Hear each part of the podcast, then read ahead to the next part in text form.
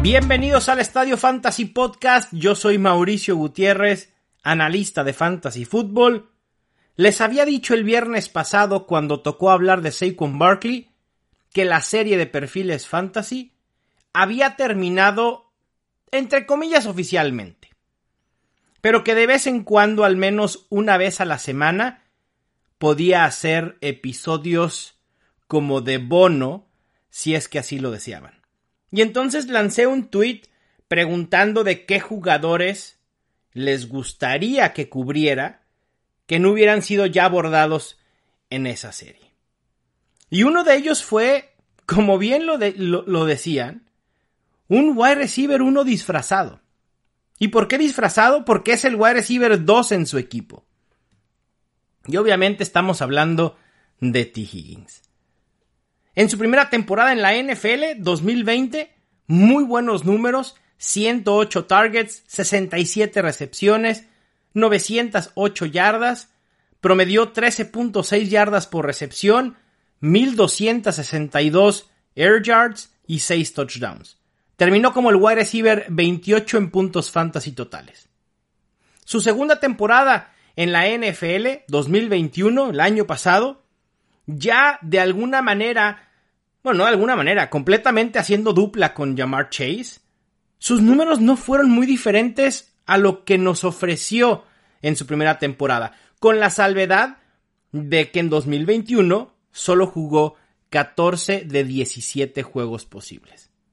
Sus números fueron 110 targets, 74 recepciones, 1091 yardas, 14.7 yardas por recepción, 1300 air yards y 6 touchdowns. Eso obviamente nos indica que una temporada completa de, T. Higgins hubiera producido bastante más que en su primera temporada. De hecho, termina como el wide receiver 24 en puntos fantasy totales, pero si vemos a detalle, termina como el wide receiver 12 en puntos fantasy por juego.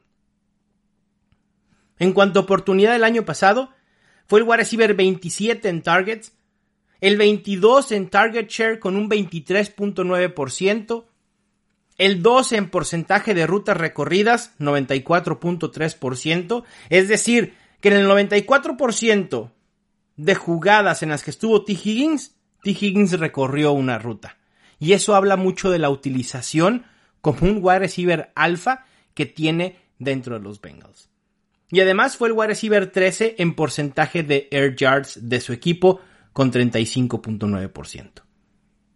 En productividad fue el wide receiver 26 en recepciones, el 15 en yardas recibidas y el wide receiver 20 en touchdowns.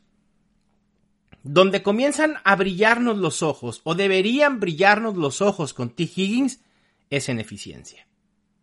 Fue el wide receiver 20 en yardas por ruta recorrida con 2.43, el wide receiver 8 en yardas por target, 8.8, y el wide receiver 18 en yardas por recepción. En fantasy fue el wide receiver 16 en puntos fantasy por ruta recorrida, el wide receiver 18 en puntos fantasy por target, pero fue el wide receiver 7 en puntos fantasy esperados, 18.2, contra los 15.7 que realmente generó. Es decir, que con los puntos esperados, con el volumen que tuvo, con la participación que tuvo, aún teniendo a llamar Chase a un lado, T. Higgins debió haber terminado como un wide receiver top 8 en puntos fantasy por juego. ¡Wow! Y ahora, hablando del panorama para este año, creo que esto nos indica que es capaz de producir aún con Jamar Chase siendo, entre comillas, el líder en targets del equipo. Y digo líder entre comillas porque la diferencia realmente no será mucho. El año pasado incluso T. Higgins fue líder en target share, 23.9% y Jamar Chase 23.7%. Cuando jugaron juntos, Higgins demandó ligeramente más targets. Espero que este porcentaje se invierta a favor de Jamar Chase, pero insisto, la diferencia no es nada drástica. Los Bengals comenzaron la temporada pasada siendo un equipo que corría mucho más que la media en la NFL Y la razón era que Joe Burrow venía recuperándose de su lesión. De las semanas 1 a la 9, utilizaron jugadas de pase en un 62.3%. Una vez que Burrow tomó total confianza en su rodilla, le soltaron el brazo. De la semana 10 en adelante hasta el Super Bowl, el promedio de el porcentaje de, de jugadas de pase aumentó a 63.7%.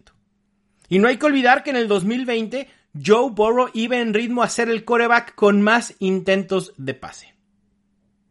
Otra de las cosas que me gustan de los Bengals este año es que vamos a tener una, bueno, nosotros no, pero los Bengals sí, y eso nos beneficia a nosotros, una mejora en la línea ofensiva. Han invertido muchísimo en eso y era obvio que lo tenían que hacer. La posibilidad de ver a dos wide receivers top 2 en el mismo equipo parece algo como de sueño fantasy, pero realmente no lo es tanto. Desde el 2012, 14 veces un coreback ha logrado colar a dos wide receivers en el top 12. Así que la posibilidad de verlos a ambos, tanto a Chase como Higgins, ahí es bastante grande. Es una muy buena ofensiva, un coreback con mucho talento, talento impresionante en la posición de wide receiver individualmente, tanto de Chase como de Higgins, y esta es una ofensiva élite. A ti Higgins lo tengo rankeado como el wide receiver 10. Lo prefiero por sobre AJ Brown, Keenan Allen, Dionte Johnson, Michael Pittman y DJ Moore.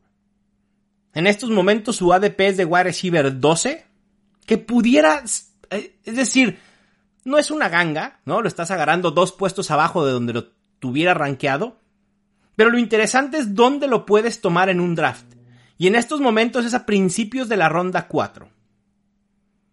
Un inicio soñado desde las últimas posiciones puede ser un comienzo en la ronda 1 con Justin Jefferson, Stephon Diggs y DeAndre Swift.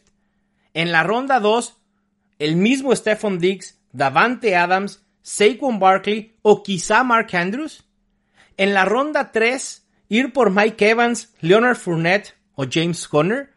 Y en la ronda 4, T. Higgins, Michael Pittman, Terry McLaurin o Travis Etienne. Estos últimos tres jugadores, Pittman, McLaurin y Etienne, harían sentido si tomas a T. Higgins en la ronda 3. Es decir, si estás a finales de la ronda 3 y por nada del mundo quieres arriesgarte a no tener a Higgins, ve por él un poco antes de lo que dicta su ADP. Finales de tercera ronda. Y principios de ronda 4 vas por alguno de estos otros nombres que te acabo de ofrecer. Esto fue todo por hoy. Les mando un fuerte abrazo. Yo soy Mauricio Gutiérrez y esto fue el Estadio Fantasy Podcast.